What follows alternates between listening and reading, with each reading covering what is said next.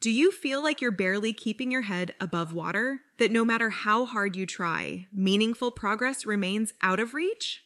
Heather gets that. She battled an eating disorder for years before seeking help. Now in recovery, Heather is here to tell you that positive change is possible even when it doesn't feel that way.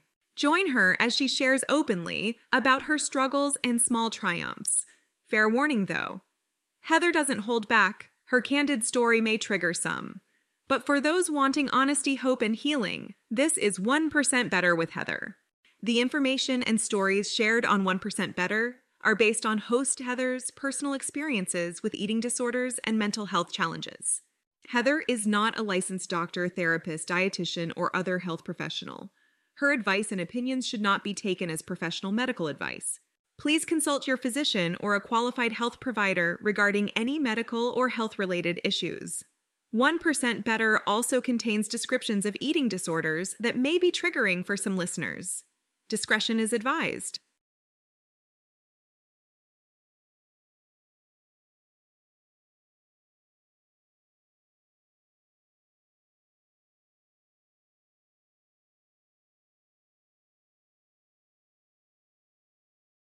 Hey there, little gaffers, and welcome to 1% Better with Heather.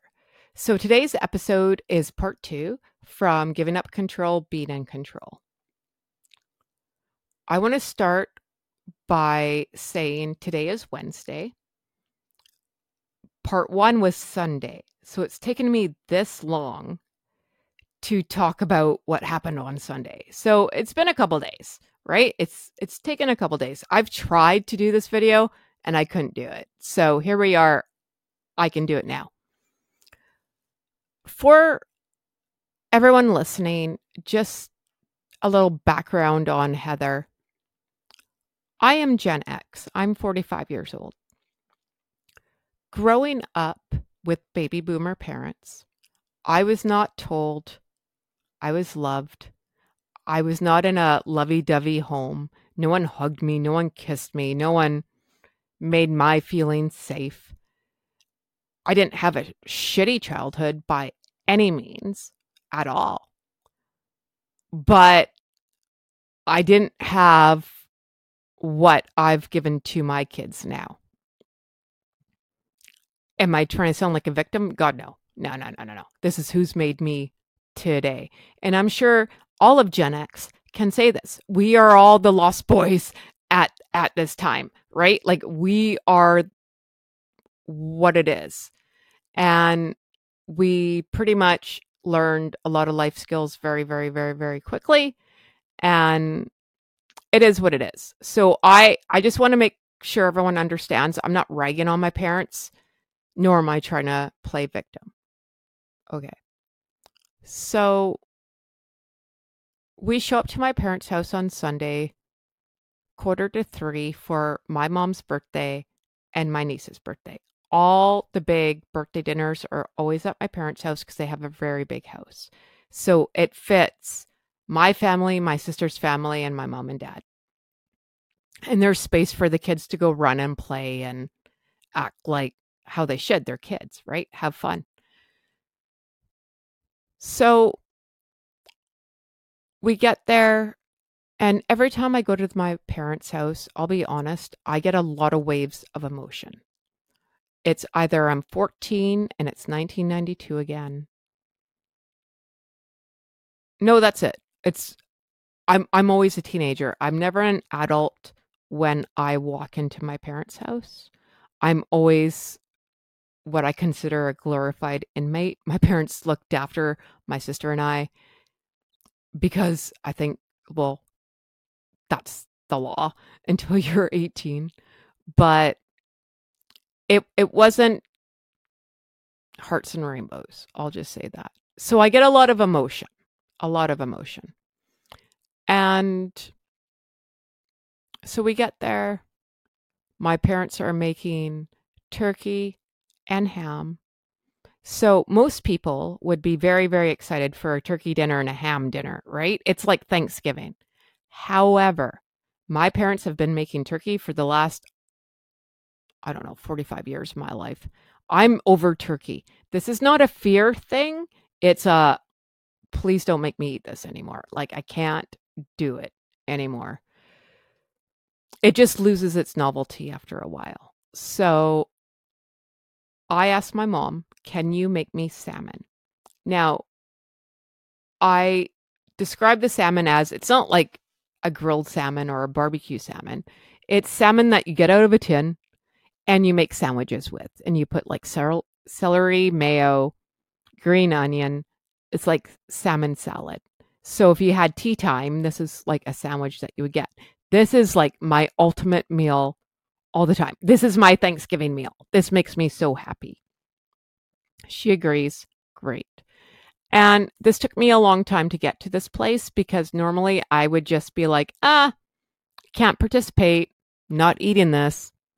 I'll go do dishes, which works out so well for my mom because I love doing dishes. Dishes actually calm me down. I have a lot of anxiety and it puts me like it puts my feet on the ground, if that makes any sense. And I will stand there for eight hours and do dishes by hand because it's so cathartic to me. But I have learned I can't do that anymore. I have to participate. So, my dad, I should mention this, has dementia. And he goes on, I don't know, he gets on like a one way track, right? So, he could be mad, he could be cranky. He could be really happy. I it, it's like playing Russian roulette. We don't know what we're going to get. This day he's super happy and all's good. But my dad also has been Googling records. And because my parents are baby boomers and that's all they have are records, he has now discovered that all these records that he has are worth a fortune. So my job now is to hide these records because clearly there's a conspiracy here in Canada where I live, and people are going to break into my parents' house and steal King Tut's fortune, so to speak. So I have moved these records, I don't know, 10 times. I don't know where the records are. I moved them so many times, I lost count. I, I don't know where they are anymore. So there went the fortune if I ever needed it, because I don't remember. While that's all going on, my mom's upstairs cooking, right? My sister shows up, and my sister and I have a very jaded relationship. We were good. I don't know what's going on right now. I don't think we're in the best spot. I don't know what I did. Probably something because I've met me. So I probably did something to piss her off. But it's a lot better than what it used to be because my house used to be Friday Night Raw, WWF SmackDown. It was, you got two girls, we're only a year and a bit apart, and it was not pretty. So if you have girls, I understand. But we've come a long way. So I'm very grateful for that. While my mom's cooking and everything else, it's chaos. Chaos all of a sudden, everyone's brains leaked out their ear. They don't know what's going on. I don't know how we've had family dinners my whole life and everybody forgets how to set a table or just function. It it drives me insane. I am this person. I'm just like how do you not have a rhythm yet? I've worked in catering my whole life. I've worked for major major companies. I've catered for 10,000 people a day. How do you not put a spoon and mashed potatoes for 12 people? Like, it just drives me insane, but it's neither here nor there. So I'm getting worked up. And while getting worked up, it is just me as a person and my eating disorder. Because now this is an excuse for me not to sit and participate and eat dinner because all these people are running around like chickens with their heads cut off. And clearly, I'm the only one here to save everyone. Yes, this is how I think. So I'm getting annoyed that I'm scooping out dinners for my 14 year old, my 17 year old, my 14 year old niece. The eight year old gets passed, but that's about it. So now I'm just like, seriously, no one knows what the hell they're doing. And I have to sit at the children's table. So I am in the middle between my 14 year old son and my eight year old niece, and across from me is my 17 year old son and my 14 year old niece. And I have to listen to their conversation. And it's driving me more insane than what I already am. I can't take it. I can't handle it. My son is saying stuff to my 14 year old niece, which is funny, I guess, to them. Wasn't funny to me. He's making comments about She's eating so slow. Oh, you're having more mashed potatoes? Why don't you just eat the whole bowl of mashed potatoes? Why are you even bothering putting them on a plate? Oh my God, you're still eating? Didn't you just eat that? Oh my God. Is he being mean? No, he's not. I'm looking at this through someone with an eating disorder. And I'm thinking, shut the fuck up. And I'm trying to kick him under the table. So now he's giving me dirty looks, like, quit kicking me. And I'm like, shut up. And he's like, what am I saying wrong? And then my niece is looking at me like, what's your problem? So now I'm the asshole, which is fine. I'm used to it. But I'm like, shut up. So eventually, I ask my eight year old niece to switch places with me because I'm deaf in my left ear and I can hear it on my right. So I thought if I keep moving down, I won't be able to hear anything.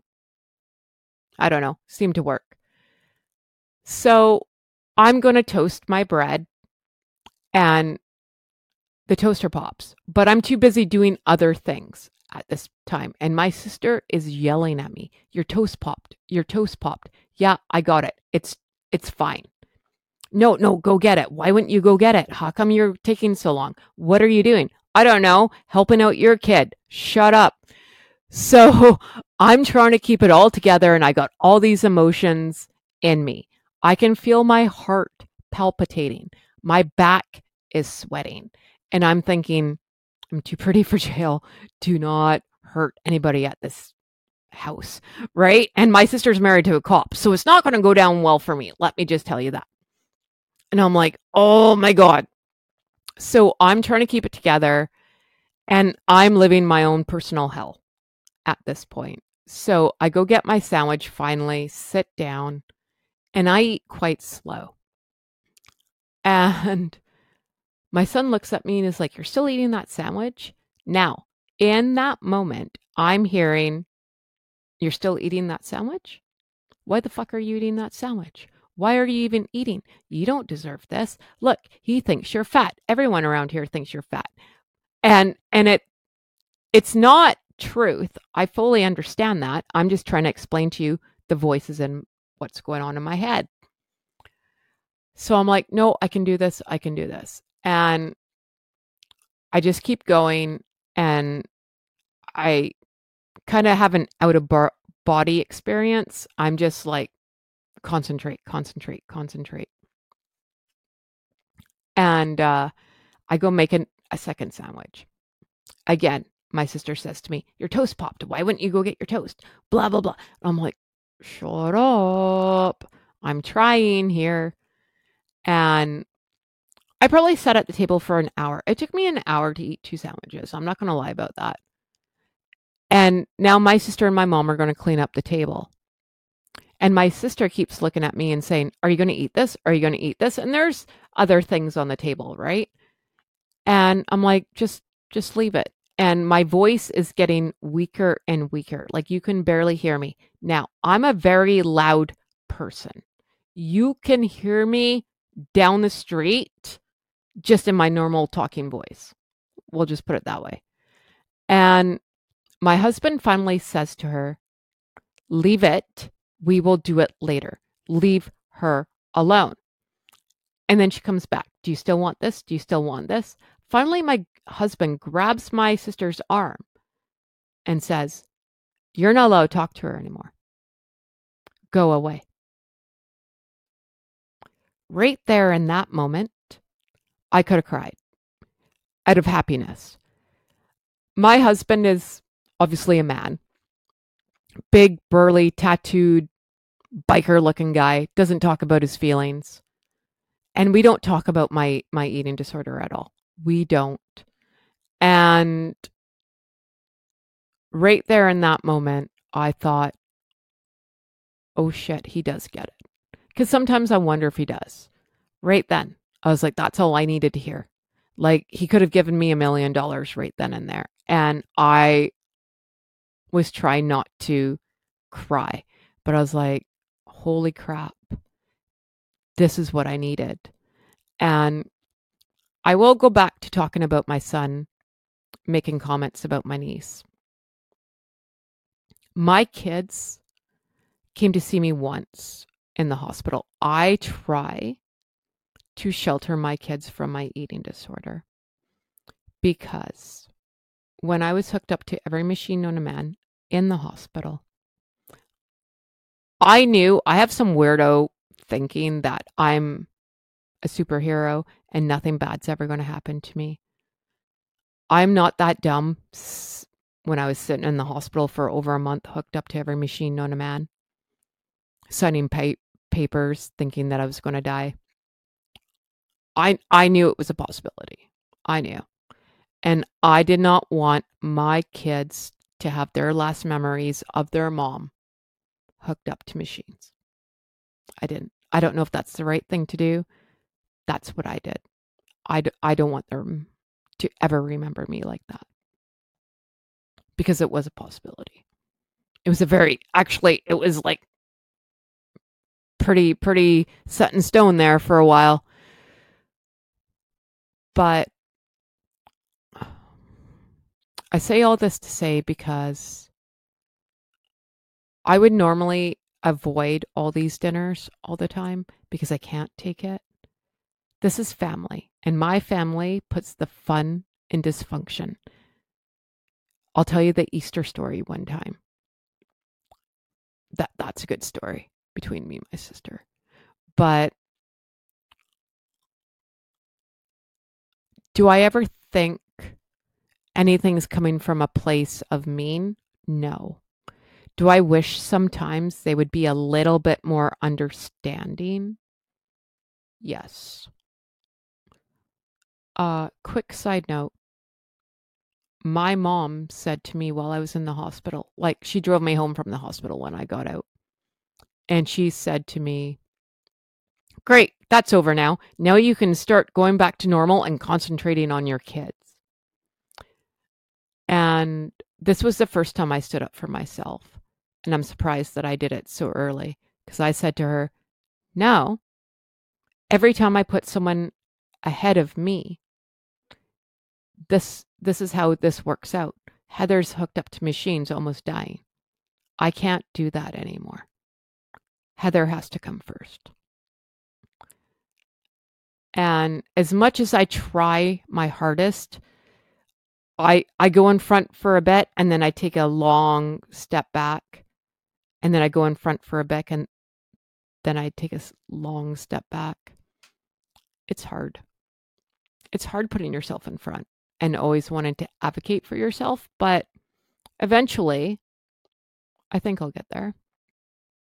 All in all, I survived the dinner. I did.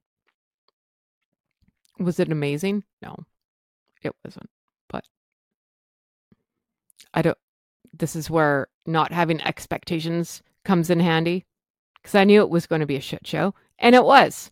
So at the end of the day, when I look at the grand scheme of things, I ate three salmon sandwiches because I went and got bread from my parents' house because I only brought four pieces of bread with me of my bread. So I ended up eating three sandwiches, a little bit of stuffing, some potatoes, and carrots, cucumbers, pickles. I actually ate more than I ever did ever in that house. So it was a win. But it comes with its challenges. And I've been thinking about it ever since. So we will go to part three on how that affects me. 1% better every day. Take care of you. That's all for this episode of 1% Better. To continue the conversation, head over to our website at www.1percentbetter.ca, where you can access more stories and resources.